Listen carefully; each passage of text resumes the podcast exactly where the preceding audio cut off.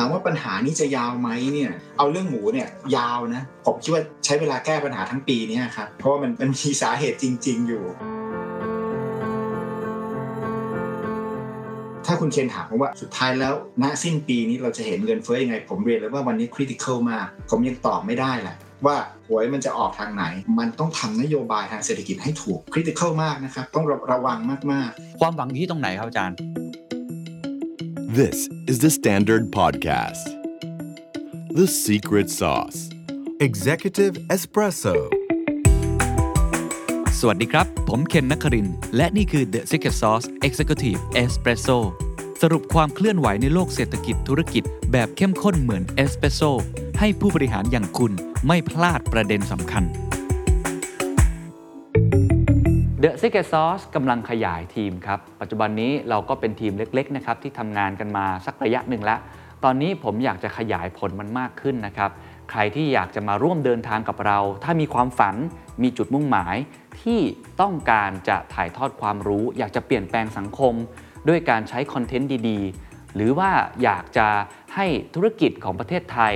วงการนักธุรกิจของเรานี่เติบโตไปพร้อมกันเนี่ย นี่คืองานในฝันของคุณ รวมทั้ง benefit ที่จะได้จากงานนี้นะครับก็คือได้ใกล้ชิดกับผู้บริหารระดับประเทศ หรืออาจจะระดับโลก ได้ใกล้ชิดนักวิชาการนักเศรษฐศาสตร์ คนที่เป็นผู้นำในแทบทุกวงการ แล้วได้ความรู้ในระดับที่อยู่แถวหน้าเป็น frontier จริง ๆอันนี้งานในฝันของคุณเลยนะครับ ตอนนี้เปิดรับสมัครหลายตำแหน่งมากเลยนะครับ ไม่ว่าจะเป็นเรื่องของโปรดิวเซอร์ เป็นเรื่อง content creator creative project manager editor หลายตำแหน่งมากเลย เพราะว่าขยายทีม 2-3 เท่าเลยทีเดียวนะครับ ใครสนใจอยากมาร่วมงานกันนะครับ เข้าไปดูได้ที่ thestandard.co/jobs ในนั้นจะมีแอปพลิเคชันนะครับให้ไปกรอกแล้วก็ส่งเข้ามาได้เลยนะครับ หวังว่าจะได้เจอกันแล้วก็มาร่วมงานกันนะครับ ขอบคุณครับ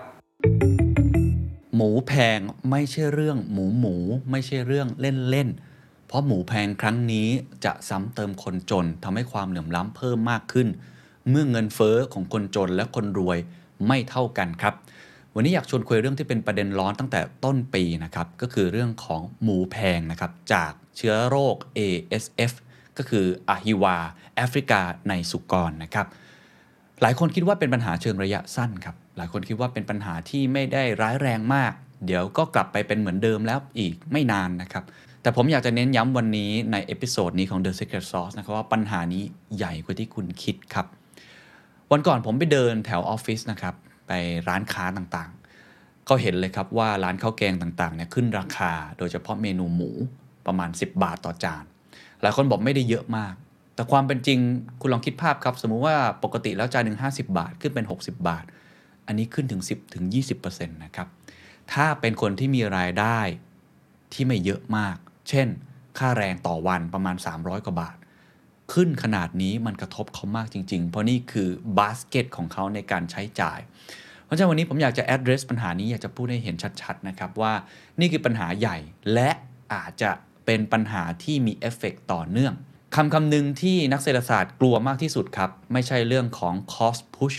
ไม่ใช่เรื่องของ demand pull inflation แต่คือ inflation expectation คือความคาดการณ์ของคนว่าเงินมันจะเฟ้อ ซึ่งตอนนี้เกิดขึ้นแล้วนะครับ เราเห็นภาพครับไม่ใช่แค่หมูครับ พลังงานนะครับน้ำมันเชื้อเพลิงต่างๆ เราเห็นภาพแล้วครับ ไปที่ไข่ไก่นะครับไปที่ข้าวครับ ค่าเดินทาง โอ้โห ตอนนี้ต้องบอกว่าไม่ใช่ปัญหาระยะสั้นจริง ๆ แล้วก็ เรื่องนี้อาจจะจัดการเป็นปีๆนะครับวันนี้ต้องพูดคุยนะครับกับผู้เชี่ยวชาญที่จะมาทำงานวิจัย แล้วก็ชี้เห็นภาพนะครับว่า ผู้กำหนดนโยบายจะไว้วางใจไม่ได้ว่า กรอบอัตราเงินเฟ้อ1-3%ตอนนี้ยังโอเคอยู่อยู่ที่ประมาณ 2%ไม่ได้ต้องไปดูไส้ในนะครับผมพูดคุยนะครับกับดร สมประวินมันประเสริฐครับผู้ช่วยกรรมการผู้จัดการใหญ่ ผู้บริหารสายงานวิจัย และหัวหน้าทีมเศรษฐกิจธนาคารกรุงศรีอยุธยานะครับโดยจะพูดคุยด้วยกัน 3 เรื่องหลักๆนะครับ เรื่องแรกหมูแพงนี่แหละครับข้าวยากหมักแพงซ้ำเติมคนจน ความเหลื่อมล้ำจะเพิ่มขึ้น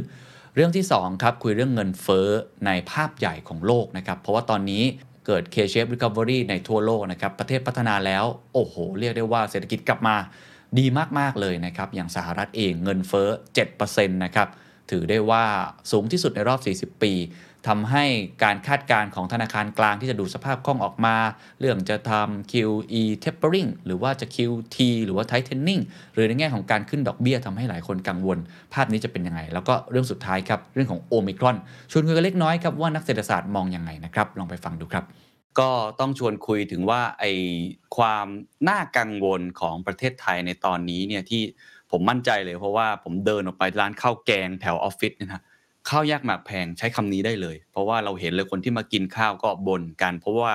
มันเป็นอย่างที่อาจารย์พูดจริง ๆ ว่าในตะกร้าของเขาเงินร้อยบาทเนี่ยเขาใช้กับเรื่องการกินอยู่เนี่ยค่อนข้างเยอะเกิน 50%แล้วพอราคามันขึ้น นิดเดียวเพียงแค่ 10 บาท 20 บาท คนอาจจะดูไม่เยอะ แต่ว่าจริง ๆ ถ้าดูจากข้าว 50 บาทขึ้น 10 บาทนี่มันขึ้น 10-20%เลยนะฮะถูกไหมฮะสำหรับเขาเนี่ยมันค่อนข้างเยอะมากเนี่ย เพราะฉะนั้นเลยอยากให้อาจารย์ช่วยวิเคราะห์เพิ่มเติมนิดนึงครับว่าเคสในประเทศไทยเนี่ยที่อาจารย์กังวลว่าจะเป็น inflation expectation เนี่ยซึ่งมันเป็นเคสที่เกี่ยวโยงกับเรื่องของโรคอหิวาต์แอฟริกาในหมูนะครับซึ่งอาจจะเป็นอีกเคสหนึ่งที่อาจจะแตกต่างจาก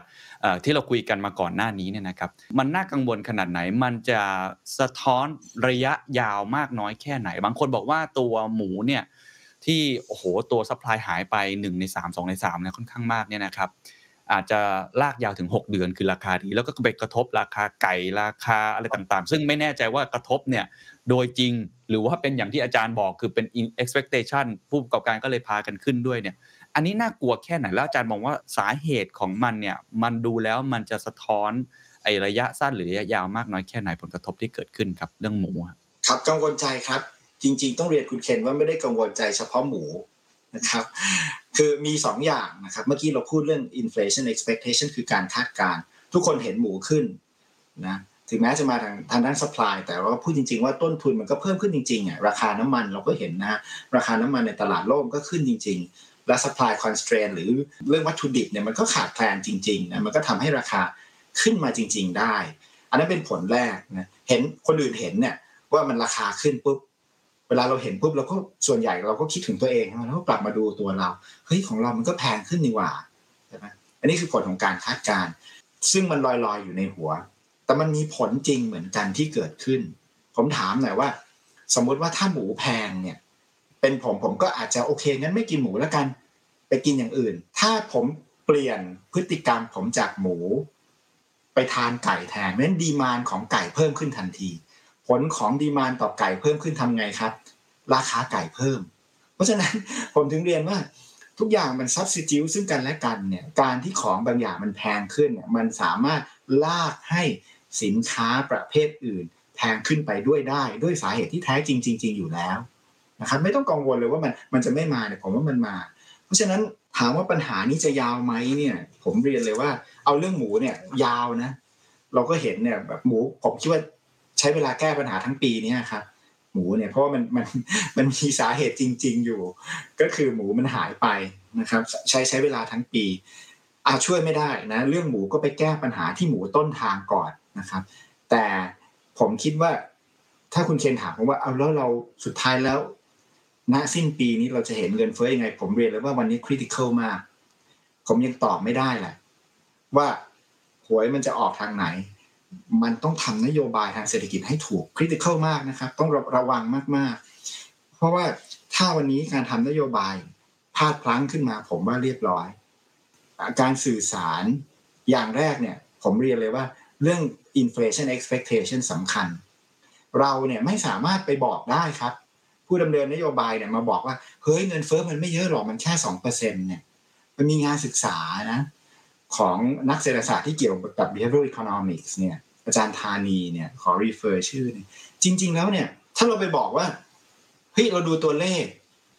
ที่รัฐรายงานหรือ authority รายงาน เทียบกับประสบการณ์ของเราที่เราเดินไปบนซูเปอร์มาร์เก็ตเราเชื่ออะไรครับ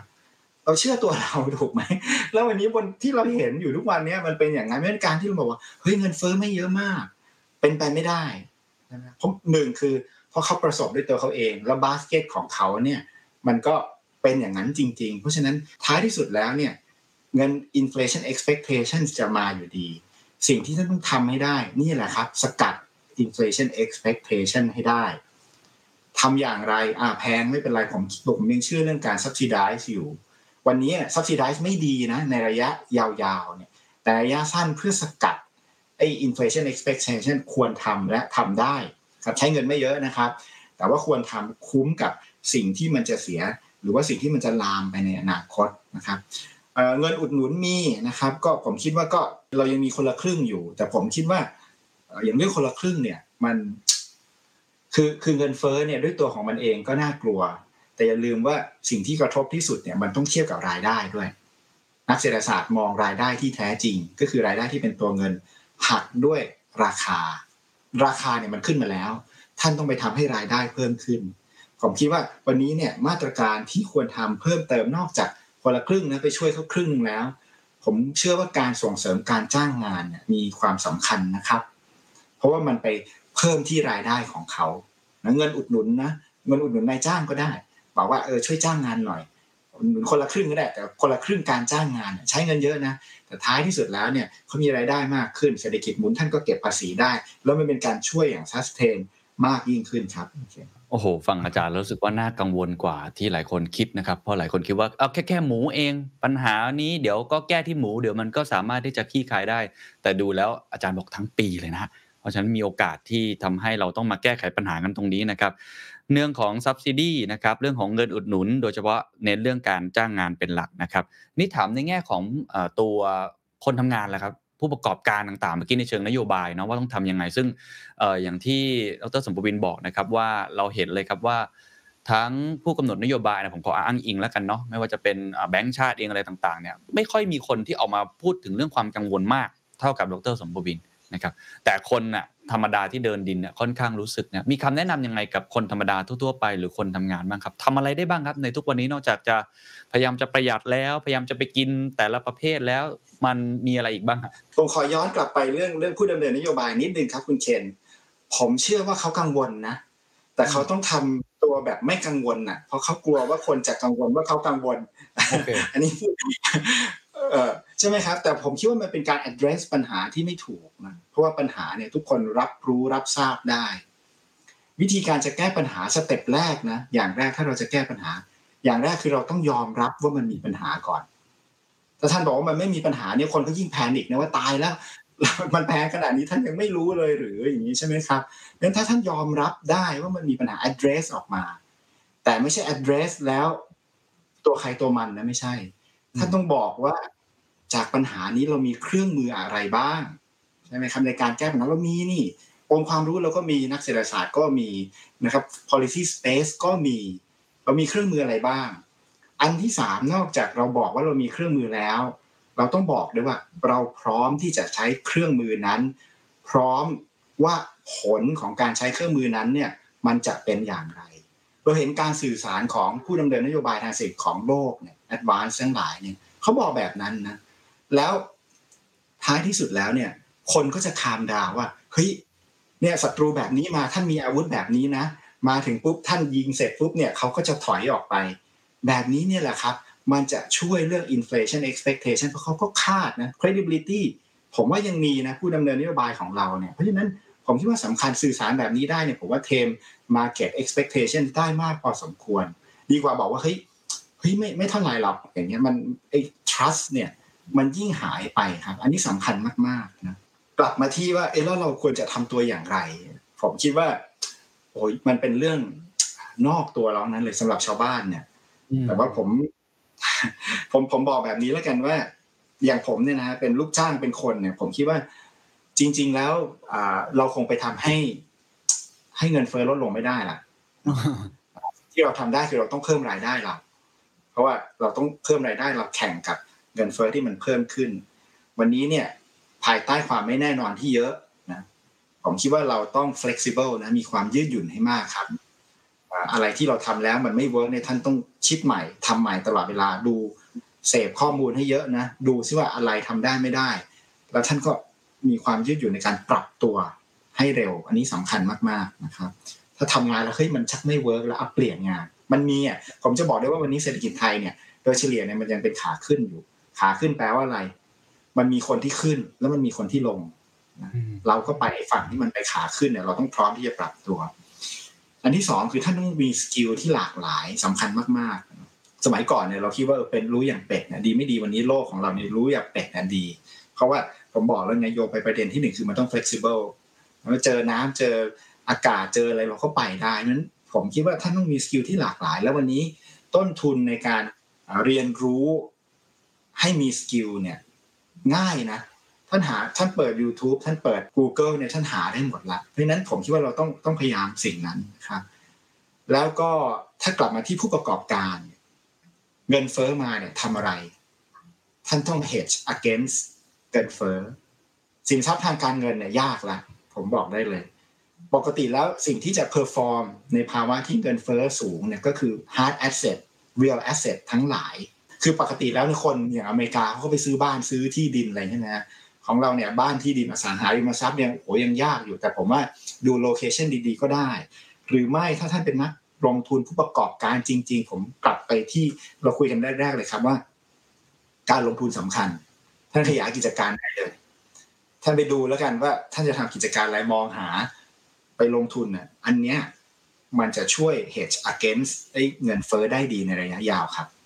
โอ้ขอบคุณมากครับเป็นคำแนะนำที่ดีมากนะครับ flexible resilient นะครับ reskill แล้วก็เรื่องของ hedge นะครับทีนี้เมื่อกี้อาจารย์พูดถึงว่าเวลาเศรษฐกิจทิศทางมันขาขึ้นเนี่ยมันไม่ได้ขึ้นพร้อมกันทั้งหมด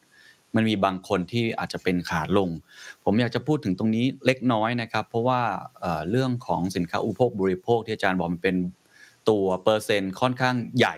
นะครับของคนที่มีรายได้น้อย อันนี้เนี่ยมันจะยิ่งซ้ำเติม K-shape recovery ของเมืองไทยมากน้อยแค่ไหนอาจารย์ว่าเป็นปัจจัยที่ที่น่ากังวลมากไหมครับเราพูดกันเรื่องเคเชฟมานานแล้วนะฮะ แต่ว่าอันนี้มันเหมือนมันจะเป็นเรื่องซ้ำเติมอีกนี่โคเรือนก็โอ้โหพุ่งกระฉูดอยู่แล้วด้วย ตรงนี้เนี่ยมันน่ากังวลถึงขนาดไหน มันจะทำให้ตัวเลขมันแย่ขึ้นไหม หรือว่าจะทำให้เคเชฟเนี่ยมันเป็นภาพที่ถางขึ้นอีกไหมครับ ความเหลื่อมล้ำต่างๆ แน่นอนเลยครับ คือจริง ๆ แล้วเนี่ยเราเอาเอาไปที่เงินเฟ้อก่อนนะครับ งานศึกษาของเราเนี่ย ศึกษาเรื่องพลวัตของเงินเฟ้อของที่แต่ละครัวเรือนไทยเผชิญกันเนี่ยใช้ข้อมูลถอยกลับไปสิบปี จริง ๆ แล้วเราเห็นอยู่แล้ว ว่าเงินเฟ้อของคนจนเนี่ย เพิ่มสูงขึ้นกว่าคนรวยอยู่แล้ว มาตลอดนะในช่วงสิบปีที่ผ่านมา โอเค ไม่เป็นไร วันนั้นเนี่ยเศรษฐกิจดีใช่ไหมครับ รายได้เขายังเพิ่มเงินเฟ้อเพิ่มขึ้นมากกว่าไม่เป็นไรแต่ว่ารายได้เขาเพิ่มก็ยังโอเค แต่วันนี้เนี่ยเราทำการศึกษาครับคุณเคนบอกว่า จริง ๆ แล้วการฟื้นตัวรอบนี้มัน K-shape ใครก็รู้นะแล้วเราก็บอกว่ามันมี sector โอ้โหที่เป็นขนาดใหญ่มากที่ใช้แรงงานขนาดใหญ่มากเนี่ย มันจะยังไม่ฟื้นวิจัยกรุงศรีทำงานวิจัยเอาไว้ครับ ยกตัวอย่างเช่นนะอุตสาหกรรมที่เกี่ยวข้องกับขนส่งทางอากาศนะครับ โรงแรมเนี่ยฟื้นได้ดีนะ แต่ว่ารายรับของเขาเนี่ยยังต่ำกว่า pre covid ณสิ้นปีนี้นะ อีกสักยี่สิบเปอร์เซ็นโอ้โหเยอะมากเลย เพราะฉะนั้นลูกจ้างเนี่ยที่อยู่ในในกลุ่มอุตสาหกรรมเหล่านี้โอ้โหยังเผชิญกับความยากลำบากมาก เราแบ่งครัวเรือนเหมือนกันครับ แบ่งออกเป็นห้ากลุ่ม กลุ่มที่จนที่สุดนะรายได้น้อยที่สุดกับกลุ่มที่มีรายได้มากที่สุด เราพบครับว่าสองกลุ่มล่าง กลุ่มหนึ่งสองสามสี่ห้านะสองกลุ่มที่หนึ่งกับกลุ่มที่สองสองกลุ่มล่าง หรือมีรายได้ต่ำกว่าหนึ่งหมื่นสี่พันบาทต่อเดือนเนี่ยปลายปีนี้เนี่ยรายได้ยังไม่กลับไปก่อน pre covid เลย เอาง่ายๆยังยังโงหัวไม่ได้อะภาษาง่ายๆเนี่ยเอาง่ายๆนะในขณะที่กลุ่มท็อปสุดรายได้สูงสุดเนี่ยนะมากกว่าสามหมื่นบาทต่อเดือนเนี่ย ไปแล้วนะปลายปีนี้รายได้เขาเลย pre covid ไปละเพราะฉะนั้นผนวกกับเงินเฟ้อ ที่มันไม่เท่ากันแบบนี้เนี่ยโอ้โห มันเคเชฟแน่นอน เพราะว่าเพราะว่า real income ถูกไหมครับ รายได้ลบด้วยเงินเฟ้อเนี่ยมันทำให้ยิ่งห่างไปยิ่งมากขึ้น กังวลใจไหมกังวลใจมาก วันนี้เนี่ยการทำนโยบายผมเรียนเลยว่า คือการเนื่องจากประเทศไทยเนี่ยเป็นประเทศที่ความเหลื่อมล้ำสูง คนขวาสุดกับซ้ายสุดเนี่ยไกลกันมาก เพราะฉะนั้นการทำนโยบายเนี่ยเราไม่สามารถใช้นโยบายเศรษฐศาสตร์มหาภาคโดยใช้ macro tools ไม่ได้ เพราะว่ามันต้องใช้ micro tools มาแก้ปัญหา เพราะว่าเราจะได้ประคองคนที่อยู่ทางซ้ายไป ไม่งั้นเนี่ยมันก็เนี่ยครับมันก็เกิด K shape แบบนี้ครับครับโอ้ฟังแล้วชัดเจนนะครับว่าตอนนี้เงินเฟ้อไม่เท่ากัน เงินเฟ้อของเราไม่เท่ากันนะครับแล้วก็คนที่ลำบากก็คือคนที่อยู่ฐานรากจริง ๆ เพราะฉะนั้นนโยบายเนี่ยจะใช้แค่แมกโครไม่ได้ต้องใช้ไมโคร แล้วก็ ต้องลงไปเดินตลาดนะต้องไปทำความเข้าใจกับเขาผมคิดว่ามันมันเห็นชัดมาก ๆ เลย ผมเดินไปแถวออฟฟิศเห็นภาพความยากลำบากนะครับ แล้วก็าอาจารย์บอกมันเป็นปีเนี่ยโอ้โหยิ่งน่ากังวลงั้นต้องชวนคุยเรื่องต้นทุนการกู้ยืมเลย เพราะว่าในระดับโลกตอนนี้มีคุยกันค่อนข้างมากนะครับ ว่าจะยังไงต่อในปีนี้ก็คุยเรื่องของอ่าเรื่องของเฟดแล้วกันนะฮะ ไม่ว่าจะเป็นเรื่องของการลด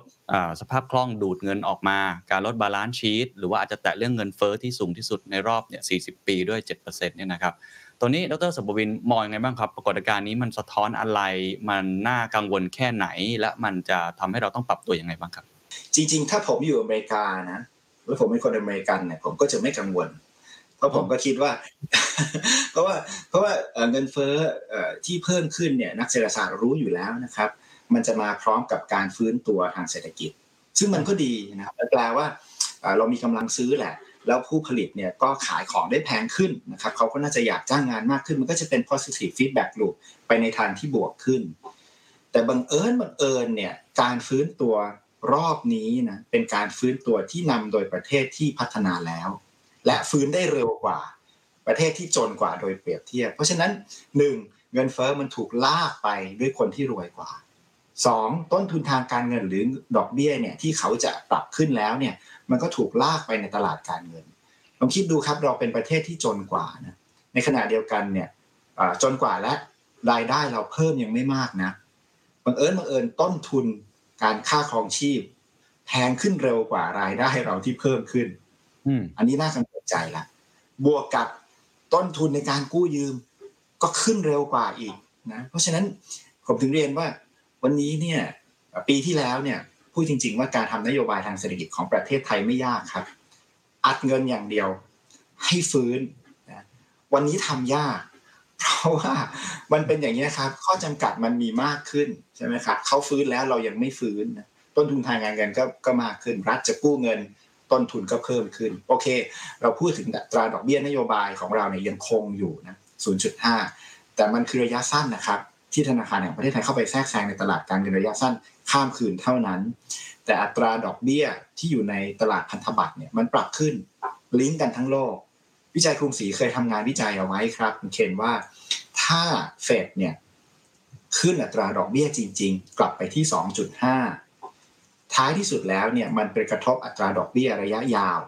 ของเขาเหมือนกัน และอัตราดอกเบี้ยระยะยาวของเขานั่นแหละ พันธบัตรนั่นแหละ จะมากระทบพันธบัตรของไทย ขึ้นไป 2.5 เฟดนะเฟดฟันเรทขึ้นไป 2.5 กระทบพันธบัตรของเราเนี่ยประมาณสัก1%ขึ้นไปแล้วแปลว่าต้นทุนทางการเงินในระยะยาวของประเทศเนี่ย เพิ่มขึ้นอยู่ดีครับ เราคำนวณไว้ให้ เราบอกว่าการลงทุนเนี่ยของประเทศไทยหายไป3% ในระยะยาวเนี่ย GDP หายไป 0.4%ระยะยาวนะครับ แปลว่าหายแล้วหายเลยนะครับ ต่อปีนะครับ เพราะฉะนั้นถามว่า โอ้ กังวลใจไหมกังวลใจมาก เพราะว่าวันนี้เนี่ยสิ่งที่เราต้องทำก็คือต้องเร่งนะให้เต็มที่ครับ ผมเรียนแล้วว่าปีที่แล้วเนี่ยเราเราประคองนะเรามีมาตรการเยียวยา วันนี้เนี่ยต้องสมเลยครับ อัดให้เร่งให้เร็ววิธีการแก้คือไม่ใช่ ไม่ใช่เยียวยาแล้ววันนี้ วันนี้คือต้องกระตุ้นให้ฟื้นให้เร็ว เพราะว่าถ้าเรายิ่งฟื้นไม่เร็วเนี่ยข้อจำกัดของการทำนโยบาย เช่น อัตราดอกเบี้ยจะมีน้อยลงเพราะเงินเฟ้อมันจะมา ข้อจำกัดของการกู้ยืมเงินของรัฐก็มีน้อยลงเพราะว่าอัตราดอกเบี้ยเพิ่มขึ้นครับครับโอ้น่าสนใจมากครับ และเป็นคำเตือนที่เดี๋ยวคงต้องชวนคุยต่อ แต่ว่าอาจจะอยากชวนคุยในฐานะคนที่เป็นนักลงทุนก่อนละกัน เพราะว่าการเห็นการทิศทางของเจอร์มพาวเวล ที่มีต่อตัวเงินเฟ้อในครั้งนี้ หรือว่าการพูดทิศทางอะไรต่างๆ ก็เหมือนตลาดจะคาดการไว้แล้ว จริง ๆ แล้วมันเป็นอย่างนั้นจริงใช่ไหมครับ โดยในเชิงนักเศรษฐศาสตร์มองเนี่ยว่าการขึ้นดอกเบี้ย3-4 ครั้ง หรือว่าในแง่ของการจะดูสภาพคล่องอะไรต่างๆเนี่ยไม่ได้น่ากังวลขนาดนั้น เพราะตลาดตกใจบ่อยนะอาจารย์ตลาดคริปโตนี่ชัดเจนนะตกใจเร็วมากครับ คือแค่ประชุมทีละครั้ง หรือว่าจะมีการประกาศตัวเลขทีละครั้งเนี่ยโอ้โห ตื่นเต้นกันมากเลย ตรงนี้ ในเชิงนักเศรษฐศาสตร์มองแล้วทิศทางมันมีผลกระทบต่อตลาดการเงินโลก หรือว่าสภาพคล่องสินทรัพย์ทั่วโลกยังไงบ้างครับ ผมคิดว่าความผันผวนมีนะครับภายใต้การตอบสนองแนวโน้มก่อนเอาง่ายๆแนวโน้มเนี่ยผมคิดว่าตลาดเข้าใจอยู่แล้วว่าหนึ่งคือมันต้องมี tapering ก็คือลดขนาดการซื้อนะครับ ต่อมาขึ้นดอกเบี้ยนะครับ ต่อมา QT ครับก็คือ tightening นะครับ ก็สาม step เนี่ย คนใน market รู้นะครับ แต่ในรายละเอียดเนี่ยอย่าลืมว่าตลาดการเงินเนี่ยไม่ได้ตอบสนองต่อ fact ที่เกิดขึ้น ตลาดการเงินตอบสนองต่อการคาดการณ์ไปเทียบกับ fact ที่เกิดขึ้นอีกที เพราะฉะนั้นเมื่อไหร่ก็ตามเนี่ย information ใหม่ไม่ตรงกับสิ่งที่เขาเคยคาดเอาไว้เรียบร้อยนะแต่ผมก็เข้าใจว่าจริง ๆ แล้วทางโจมพาวเวลเนี่ยก็พยายามสื่อสารนะครับ มาเรื่อยๆ ใช้คำที่จางเรื่อยๆ ใช้คำที่เบามากๆ หาทุกเวที ผมเรียนเลยว่า FOMC statement เนี่ยนักการเงินในโลกเนี่ยเขานั่งเล่งเล็งเป็นรายคำเลยนะคุณเคน moderate significant เนี่ยจริงๆ แปลเป็นโค้ดแล้วก็ไปเทรดดิ้งได้หมดเลย เพราะนั้นเขาก็ระมัดระวังค่อนข้างมาก แต่มันก็หลีกเลี่ยงไม่ได้แหละครับ เพราะว่า information เนี่ยมันมีใหม่ตลอดเวลา เช่น ตลาดแรงงานแข็งแกร่งกว่าที่คาด และมีระบาดโอไมครอนมา เพราะฉะนั้นการปรับการสื่อสารเพื่อไปเทมการคาดการเกิดขึ้นตลอดเวลา เพราะฉะนั้นในระยะยาวตลาดคาดการไว้แต่ along the way ผมกำลังจะบอกว่ามันมีความผันผวนเกิดขึ้นแน่ แต่ถ้าเป็นผมนะในฐานะถ้าผมเป็นนักลงทุน ผมเห็นเทรนยาวๆแล้ว คุณเขียนว่ายังไงมันก็ขึ้น ลงมาเมื่อไหร่ผมก็ซื้อฮะ ผมบอกได้เลยเพราะผมไม่ได้จะขายพรุ่งนี้ ผมขายอีกห้าปีเนี่ยแต่ว่าท่านต้องเลือกนะ วันนี้ผมจะบอกเลยว่า selective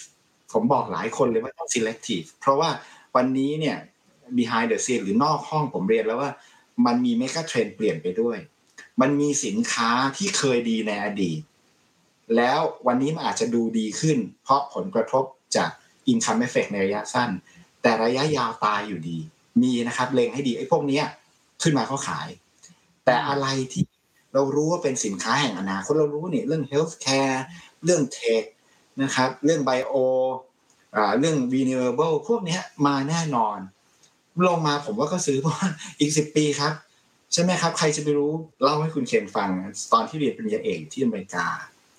วันนั้นเนี่ย Google เพิ่งมานะเราก็โหอัศจรรย์มากนะ การพิมพ์เข้าไปใน Google แล้วได้คำตอบมาเนี่ยก็เข้าไปดูนะในในในหุ้นนะวันนั้นเนี่ย Google เราเป็นนักเรียนนะหุ้นหุ้นหนึ่งสามสิบเหรียญเองนะฮะ แล้วก็เป็นเด็กนะเราก็ไม่มีตังค์ซื้อวันนี้ไปเท่าไหร่เราก็ไม่รู้เนี่ยคือหลายร้อยเหรียญเป็นพันเหรียญแล้วมั้งคือผมไม่ได้ตามเนี่ยเพราะว่าล่าสุดผมตามเนี่ยก็แปดร้อยเหรียญแล้วเพราะฉะนั้นเหมือนกันครับ วันนี้เราเห็นแล้วเราวันนั้นยังไม่มีกำไรนะ Google เนี่ยยังไม่มีกำไรเลยด้วยซ้ำไปเพราะฉะนั้นเราก็เห็นแล้วครับว่ามันมองยาวๆเนี่ยเราเห็นละเพราะฉะนั้นมีโอกาสครับมีโอกาสพอสมควรครับ โอ้ ชัดเจนครับ เพราะฉะนั้นอะไรที่มันลงมาในตอนนี้ก็ถ้าในระยะสั้นก็อาจจะตื่นเต้นนะแต่ว่าในระยะยาวถ้าเรามองยาวๆ เราคงเห็นอยู่แล้วแหละก็ selective เอานะครับก็ทำให้หลายคนน่าจะคลายกังวลได้มากขึ้นนะครับทีนี้ถามในแง่ของนโยบายทางการเงินและการคลังที่อาจารย์บอกว่าเอาประเทศไทยละ ยากรอบนี้ค่อนข้างยาก เพราะว่ามันเหมือนขัดแย้งกันในตัวอยู่ คือปีที่แล้วอัดฉีดพร้อมกันไปพร้อมกันเลยอะทุกคนก็ เร่งกระตุ้นหมดเลยนะครับเอาเงินเข้ากระเป๋าเอาเงินเข้าสภาพคล่องเข้าไปอุ้มอะไรต่างๆนะแต่ว่าในครั้งนี้เนี่ยคนอื่นเนี่ยเขาเริ่มจะแตะเบรกแล้วแต่ประเทศไทยเนี่ยมันยังยังงงๆอยู่นะฮะเพราะฉะนั้นคำแนะนำคืออะไรครับสำหรับในเชิงนโยบายครับ นโยบายเนี่ยผมว่าเอาเรื่องเงินเฟ้อถูกไหมครับจริงๆแล้วในภาพรวมนะถ้ามองไปที่เงินเฟ้อเนี่ย วันนี้สองเปอร์เซ็นกว่าแล้วดูดู ดูโอเคถูกไหมฮะเพราะว่าเป้าเนี่ยของธนาคารประเทศไทยหนึ่งถึงสี่เปอร์เซ็นต์มันมันโอ้โหมันยังสองเปอร์เซ็นต์มันก็ไม่ได้เป็นเงินเฟ้อที่เยอะนะครับครับ แต่ผมจะเรียนอย่างนี้ครับว่า แต่ละคนเนี่ยเผชิญกับเงินเฟ้อที่ไม่เท่ากัน เราไปดูบาสเกตนะครับ ก็คือตะกร้าภาษาไทยมันคือตะกร้าการการใช้จ่ายเอาง่ายๆคนคนมีเงินเดือนหนึ่งหมื่นบาทนะครับ กับคนมีเงินเดือนห้าหมื่นบาท การบริโภค แต่ละสินค้าแต่ละประเภทคิดเป็นสัดส่วนกับรายได้เขาไม่เท่ากัน คนส่วนใหญ่เนี่ยบริโภคอาหารเนี่ยอย่างมากอะสมมติเอาวันละร้อยบาทอย่างเงี้ยหนึ่งร้อยบาทเอาผมยกตัวอย่างเอาเอาเป็นต่อวันดีกว่า ครับ คนวันหนึ่งเนี่ยเอาคนที่มีรายได้สามร้อยบาทต่อวัน บริโภคหนึ่งร้อยบาท บริโภคอาหารนะหนึ่งร้อยบาทต่อวันนี่คิดเป็นสามสิบเปอร์เซ็นต์ละ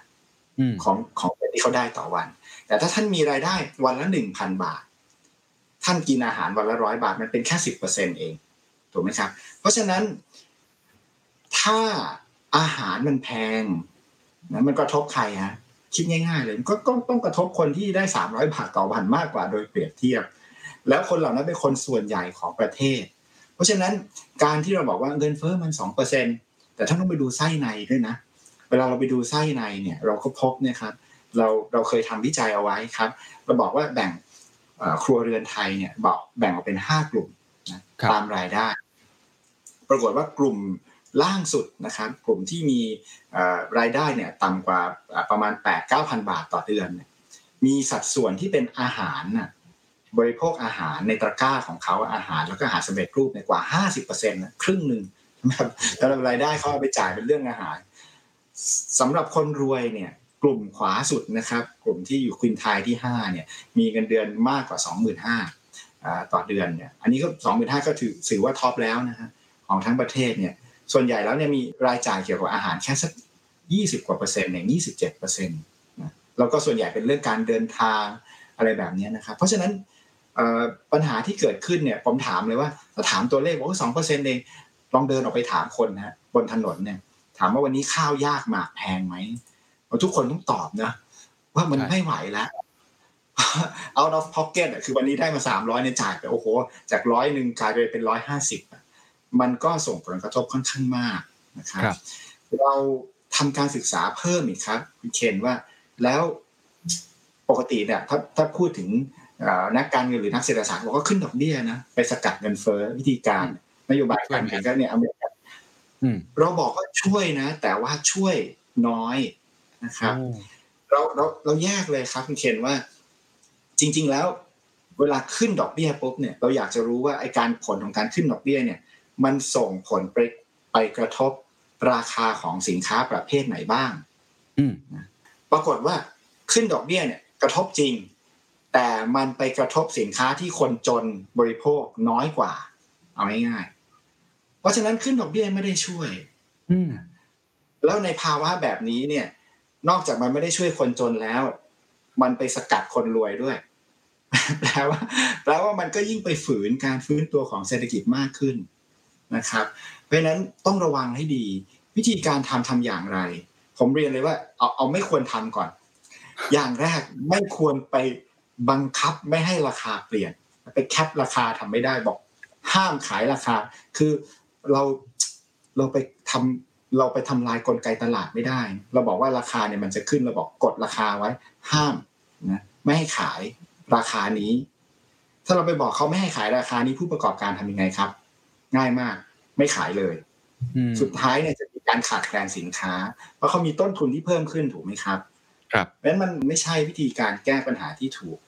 วิธีการแก้ปัญหาที่ถูกคือมันคือการ subsidize นะก็คือการการให้เงินอุดหนุน อาจจะเป็นฝั่งผู้ซื้อฝั่งผู้ขายเป็นต้นนะครับ เพื่อให้กลไกตลาดมันยังทำงานได้ในขณะเดียวกันภาระของเขาเนี่ยมันก็ลดลงสิ่งที่กังวลใจมากที่สุดนะครับ จริง ๆ แล้วคุณเคนคงทราบแหละว่า เงินเฟ้อเนี่ย มันมีทั้งฝั่งด้านนักเศรษฐศาสตร์เรียกว่า cost push นะครับ ก็คือทางด้านต้นทุนแพงขึ้นนะครับ demand pull มาจากการที่คนมีกำลังซื้อมากขึ้น แล้วไปแย่งกันซื้อราคาสินค้าคนปรับราคาได้ อันที่สามเนี่ยที่ผมขอเตือนไว้เลยนะ และกังวลใจมากคือการคาดการเงินเฟ้อ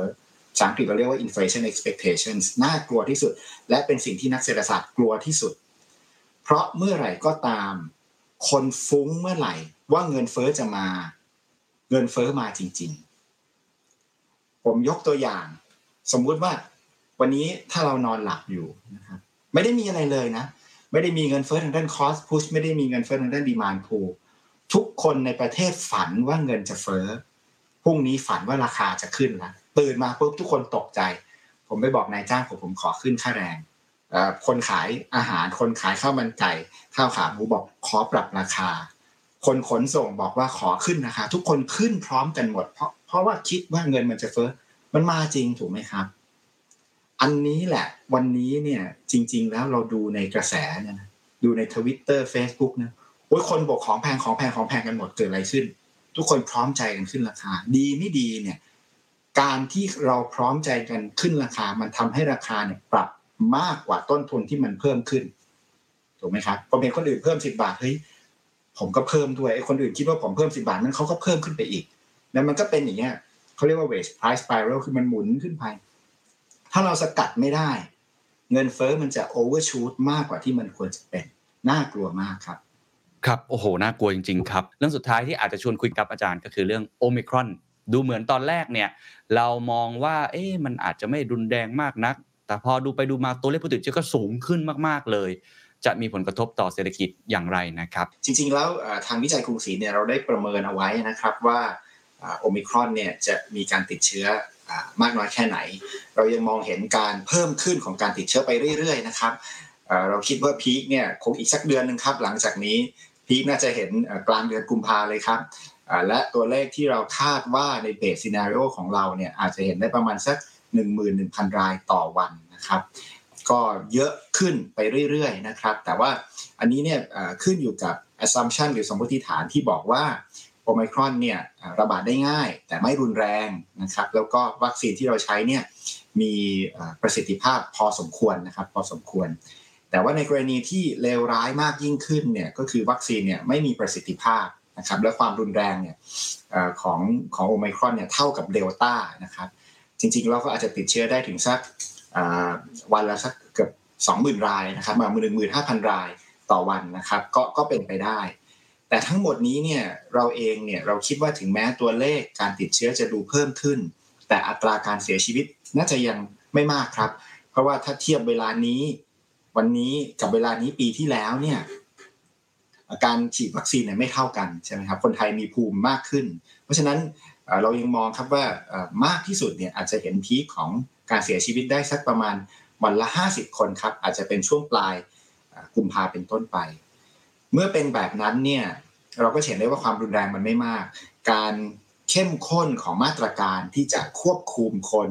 ไม่ให้ออกมาทำกิจกรรมเนี่ยมันน่าจะน้อยกว่าปีที่แล้ว ราะฉะนั้นผลเสียที่จะกระทบกับระบบเศรษฐกิจแล้วโดยเปรียบเทียบปีนี้กับปีที่แล้ว น่าจะน้อยกว่าครับ เราคิดว่าการฟื้นตัวของเศรษฐกิจไทยยังคงมีอยู่นะครับโอไมครอนเนี่ยน่าจะดีเลย์นะครับ pre covid คือระดับกิจกรรมก่อนโควิดเนี่ยตอนแรกเนี่ยวิจัยกรุงศรีคาดว่าจะเห็นละปลายปีนี้นะครับว่าเออก่อนโควิดเนี่ยเงินที่มันหมุนเข้ามาคูเป็นภาษาชาวบ้านคือ เงินที่มันจะหมุนเข้ามาในมือเราเนี่ยมันจะเท่ากับก่อนโควิดเนี่ยปลายปีนี้ แต่วันนี้พอมีโอไมครอนมันจะเลื่อนไปหนึ่งไตรมาสครับ มันจะไปเห็นเอาอีกหนึ่งปีหลังจากนี้ครับ ก็ต้นปีหน้าครับครับเพราะฉะนั้นมันดีเลย์นะมันไม่ดีเร็วมันไม่ได้ทำให้เราตกรถรถไฟที่ที่ที่ฟื้นตัว ถามว่าทำไมเราเชื่อแบบนั้นต้องเรียนอย่างนี้ครับว่า ถ้าไปมองประวัติศาสตร์เศรษฐกิจประเทศไทยเลยนะครับคุณเคนการที่เรามีวิกฤตต้มยำกุ้ง การที่เรามีวิกฤตสับพรามเนี่ยประเทศไทยไม่เคยฟื้นด้วยตัวเองเลย แต่ทุกครั้งที่เราฟื้นเมื่อโลกฟื้น แล้ววันนี้โลกฟื้นชัดเจนครับ การส่งออกมาชัดเจนนะครับ เพราะฉะนั้นผมคิดว่ายังไงเนี่ยเราก็ฟื้นนะครับ แต่ว่าอาจจะฟื้นช้ากว่าที่คาดเท่านั้นเองครับครับเพราะฉะนั้นผมขออนุญาตถาม 2 ตัวเลขสำคัญสำคัญที่หลายที่ปรับประมาณการ ก็คือเรื่องของการเติบโตของ GDP ตอนแรกนี่ไป3ปลายปลายใช่ไหมครับ ตอนนี้ก็อาจจะปรับลงมาบ้าง หรือว่าตัวเลขของนักท่องเที่ยวเองที่ตอนแรกบอกว่าน่าจะเข้ามาได้ในช่วงกลางปี นะครับแต่ว่าตอนนี้ไม่แน่ใจหลายคนก็อาจจะชะลอไปอย่างที่อาจารย์บอกที่โดยรวมเนี่ยอาจารย์ชะลอเป็นหนึ่งไตรมาสภาพรวมเศรษฐกิจ ตัวเลข 2 ตัวเลขนี้ที่มีผลสำคัญต่อเศรษฐกิจไทยอาจารย์มองยังไง GDP ตัวเลขนี้สำคัญนะครับ เพราะว่าเราก็ทราบกันว่าผู้ประกอบการเนี่ยเอาไปใช้กันเยอะมากนะครับเป็นการมองภาพทางเศรษฐกิจ เราคำนวณครับว่าภายใต้เหตุที่เกิดขึ้นเนี่ยผลกระทบมันมี 2 กลุ่มนะแบ่งเป็นกว้างๆแบบนี้ กลุ่มแรกคือกิจกรรมที่ถูก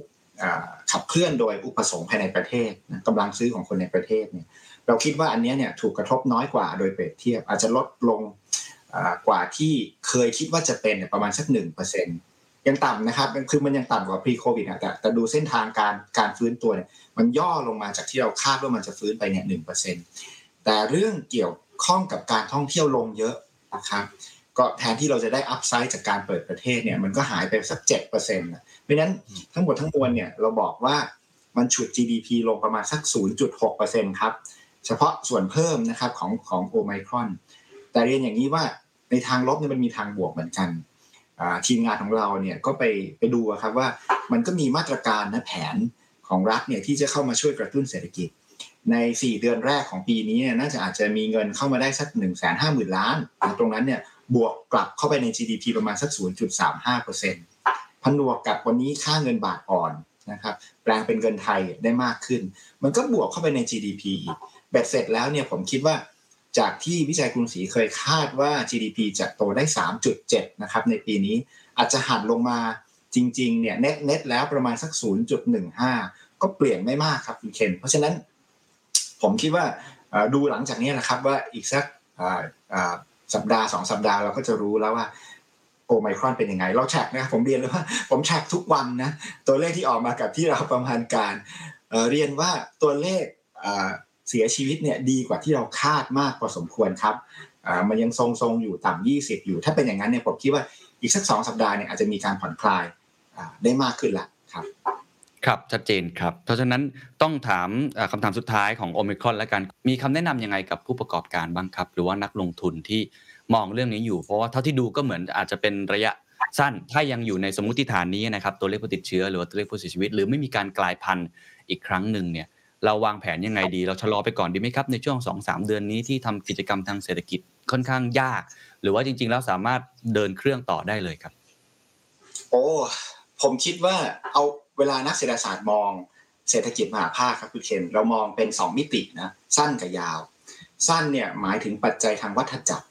วันนี้เนี่ยปัจจัยทางวัฏจักรเนี่ยผมเรียนเลยว่า สุกงอมมากสำหรับการลงทุนสุกงอมมากๆเลยครับ ถามว่าทำไมถึงชอบหนึ่งต้นทุนทางการเงินยังถูกอยู่กำลังจะขึ้นนะ ต้นทุนทางการเงินคือดอกเบี้ยเนี่ยยังถูกอยู่กำลังจะขึ้นสองคือเราอยู่ตีนเขาแล้วเราเห็นภาพที่ชัดมากว่า cycle เนี่ยมันจะฟื้นโอเค มันอาจจะ cycle มี cycle เล็ก ๆ ได้ระหว่างทางแต่เทรนด์ยาวๆเนี่ยอีก 5 ปี 10 ปีเนี่ยมันเทรนด์ขึ้นแน่นอน เพราะฉะนั้นผมคิดว่ามันสุกงอมมากๆเลย เราคงไม่อยากจะไปลงทุนตอนที่เศรษฐกิจมันอยู่บนหอคอยแล้วแหละอยู่อยู่บนอยู่บน peak แล้ววันนี้เนี่ยผมคิดว่ามันมันมีความจำเป็น ปัจจัยที่1 นะครับ support ปัจจัยที่2เนี่ยเรารู้นะครับหลายคนเคยได้ยินคำว่าโลกหลังโควิด ผมจะย้ำอีกครั้งว่าไอ้โลกหลังโควิดเนี่ยมันเปลี่ยนไปไม่ใช่เฉพาะกับพวกเรานะคนธรรมดาเนี่ยเราก็ซูมกันเราก็เนี่ยครับคุยกันออนไลน์ แต่ โลกหลังโควิดมันเปลี่ยนไปทั้งวิธีการผลิตนะวิธีการขายวิธีการส่งมอบหมดเลย แล้วสินค้าและบริการในอนาคตจะมีหน้าตาที่เปลี่ยนไปจากก่อนโควิด ผมเรียนเลยว่าเวลาเราเรามีโควิดเนี่ยผมมักจะยกตัวอย่างนี้ครับ เหมือนกับเราเดินเข้ามาในห้องนะครับแล้วเราก็รอเวลานะเราเข้ามาสองปีแล้วแล้วบอกว่าเดี๋ยวเราจะหมดโควิดแล้วจะเดินออกไปนอกห้อง แต่ตอนแล้วคนส่วนใหญ่คิดว่าเออก่อนเข้าห้องเนี่ยเราเราอยู่บนพื้นดินนะ มันอยู่เป็นพื้นน่ะ เข้ามาเดี๋ยวออกไปก็กะจะเตรียมตัววิ่งละแต่บังเอิญเนี่ย โลกข้างนอกห้องเราเนี่ย มันเปลี่ยนแปลงอยู่ด้วย ออกไปมันไม่ใช่พื้นดินครับ คุณเคนมันกลายเป็นน้ำพอมันกลายเป็นน้ำปุ๊บเนี่ย อย่างแรกคือหนึ่งคือองค์ความรู้ของท่านในการอยู่ในโลก นอกห้องใหม่เนี่ยต้องเปลี่ยนไปสอง skill ของท่านต้องเปลี่ยนไปสามเครื่องไม้เครื่องมือต้องเปลี่ยนไป เราไปเจอโลกน้ำเราต้องรู้แล้วว่าเราจะพายเรือยังไง นะแล้วเราก็ต้องมีกล้ามเนื้อแขนแทนที่จะเป็นกล้ามเนื้อขาสุดท้ายแล้ว อุปกรณ์เราก็ต้องมีเรือเพราะฉะนั้นมันมันไม่เหมือนเดิมเลยครับ ผมคิดว่าผู้ประกอบการเองเนี่ยต้อง aware ไว้นะ ว่าเป็นอย่างไร ผมขอขยายความเพิ่มอีกได้ไหมครับว่าจริง ๆ แล้วเนี่ยโลกหลังโควิดเนี่ยมันมีอยู่ประมาณสักหกเมกะเทรนด์นะพี่เคนครับเจนแล้วหกเมกะเทรนด์นี้เนี่ยนำมาสู่ประมาณสักสี่ประเด็นสำคัญใหญ่ ๆ นะเมกะเทรนด์แรกเนี่ยคือเรื่อง เมกะกลุ่มแรกนะคือเรื่องเรื่องเศรษฐกิจเกิดใหม่ที่จะโตขึ้น วันนี้เราเห็นจีนนะฮะอินเดียใช่ไหมครับ รายได้ต่อหัวเขาน้อยกว่ายุโรป แต่ว่ารวมรวมกันแล้วเอาจำนวนคนคูณกับรายได้ ปรากฏว่าเป็นมูลค่าธุรกรรมที่ใหญ่ที่สุดในโลกดังนั้นแปลว่าเขาจะกำหนดธุรกรรมทางเศรษฐกิจในโลกนั้นพฤติกรรมหรืออุปสงค์เนี่ยเปลี่ยนคนเหล่านี้ไม่ได้ต้องการของที่ดีที่สุดแต่แพงที่สุด แต่ต้องการของที่คุ้มค่าราคาใช่ไหมครับเพราะฉะนั้นการสร้างสินค้าที่เราบอกว่าโอ้โหคนไทยไม่เก่งนะต้องผลิตของที่มีคุณภาพ แต่ผมเรียนเลยว่าถ้ามีคุณภาพและแพงเนี่ยถามว่าคนชั้นกลางเหล่านี้เขาอยากจะซื้อไหมอาจจะไม่นะเขาต้องการของที่มัน reasonable เราเห็นใช่ไหมครับ ย้อนกลับไปญี่ปุ่นเนี่ยผลิตของที่มีคุณภาพมาก แต่ของก็แพงมาก สุดท้ายมีเกาหลีมาบอกว่าเออของเนี่ย ถูกกว่านะ แต่มีคุณภาพพอใช้ได้ เป็นไงครับ มาวันนี้ก็จีนเหมือนกันเซี่ยมี่อะไรพวกนี้เราเห็นเลยของก็มีคุณภาพ แต่ราคาไม่แพงขึ้นนั้นนั่นเป็นประเด็นสำคัญ อันที่เกี่ยวข้องกับ demand pattern ก็คือเรื่อง aging society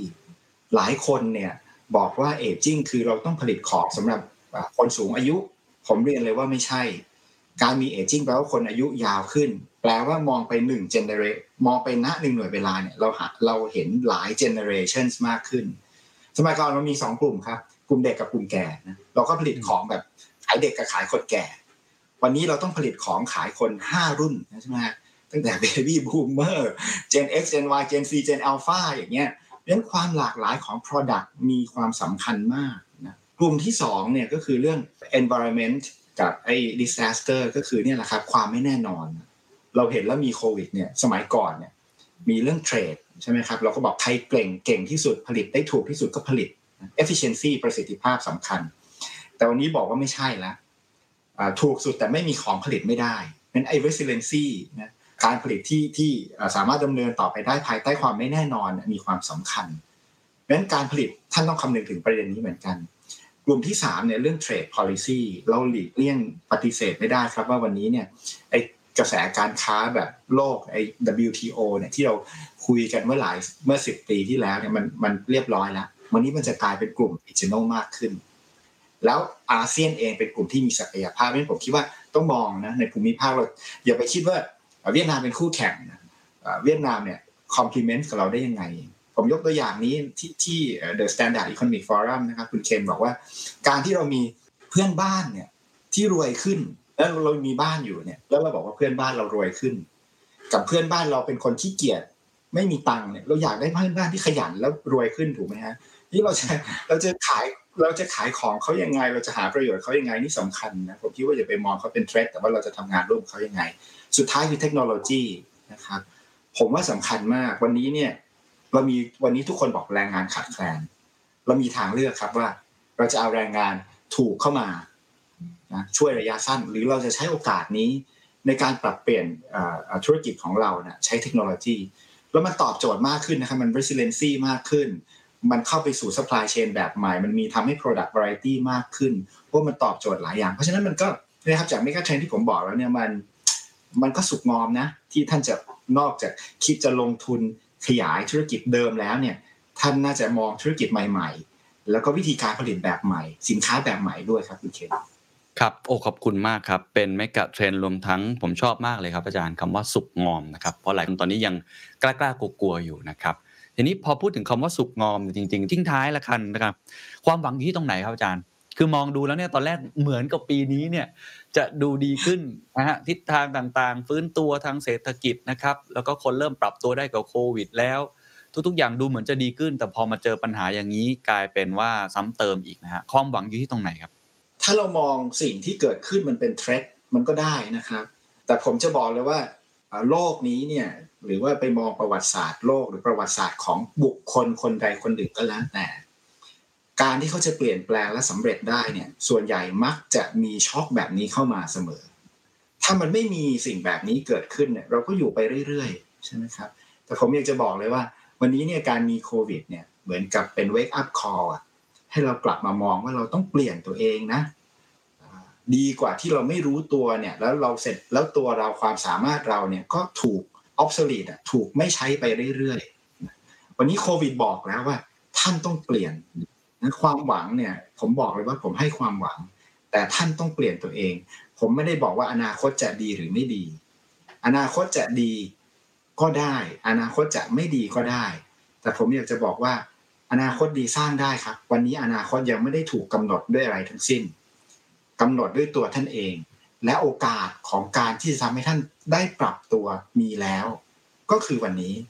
อย่างแรกคือตระหนักละอย่างที่สองเนี่ยท่านก็ไปหาข้อมูลมาว่าท่านจะปรับตัวอย่างไร ผมบอกแล้ววันนี้การเข้าถึงข้อมูลข่าวสารง่ายมาก ท่านจะมี skill ในการทำขนม ท่านอยากจะมี skill ในการทำอะไรก็แล้ว แต่ท่านหาได้ภายใต้ต้นทุนที่แค่ หาข้อมูลทางมือถือนั้นนะและท้ายที่สุดครับปรับตัว ผมบอกเลยว่ายังไงก็ต้องปรับตัว แล้วการปรับตัววันนี้ไม่ใช่ทำให้เรามีใช้มีกิน เฉพาะวันนี้ จนโควิดหายไปไม่ใช่ แต่การปรับตัวของท่าน จากที่เราพูดเรื่องเมกะเทรนมาแล้วเนี่ยมันจะมีผลต่อการมีกินมีใช้ของท่านในระยะยาวครับ ปรับให้ถูกเถอะครับ ผมคิดว่าผมยังมีหวัง แล้วว่าอนาคตเนี่ยก็ยังไม่ได้ถูกกาหนด ราะฉะนั้นก็กำหนดอนาคตด้วยกันครับคุณเคนครับครับขอบคุณมากครับ เพราะฉะนั้นผมฟังมาทั้งหมดเนี่ยแม้ว่าจะยากลำบากคาดเดายาก แล้วก็มีปัญหาหลายอย่างนะครับ แต่ก็ยังมีความหวังอยู่ ซึ่งฝั่งหนึ่งก็คงต้องทำด้วยตัวเองก่อนเนาะปรับตัวหรือว่าหาช่องทางใหม่ๆ อะไรที่มองว่ามันไม่น่าจะไปได้ในอนาคต ก็อาจจะต้องเลิกแล้วก็ reskill ตัวเองใหม่ ในทางหนึ่งแต่แน่นอนมันก็คงไม่ใช่ทั้งหมดนะครับยังไงก็ต้องฝากคนที่มีหน้าที่ในการกำหนดนโยบาย ซึ่งอาจารย์บอกว่าสำคัญจริง ๆ อย่าละเลย ว่ามันไม่มีอะไรหรอก แล้วก็พยายามที่จะสื่อสารสร้าง trust ให้กับประชาชนด้วยต้องทำไปสองขาเพราะว่าประชาชนทำอยู่ฝั่งเดียวเนี่ยแหมมันมันลำบากจริงๆนะครับคงต้องฝากตรงนี้ด้วยหวังว่าการพูดคุยของเราในวันนี้น่าจะเป็นส่วนหนึ่งให้เห็นนะครับว่าปัญหานี้มันใหญ่แล้วก็เป็น wake up call วันนี้ขอบคุณดรสมบวินมากนะครับขอบคุณครับ ขอบคุณครับคุณเคนครับ สวัสดีครับ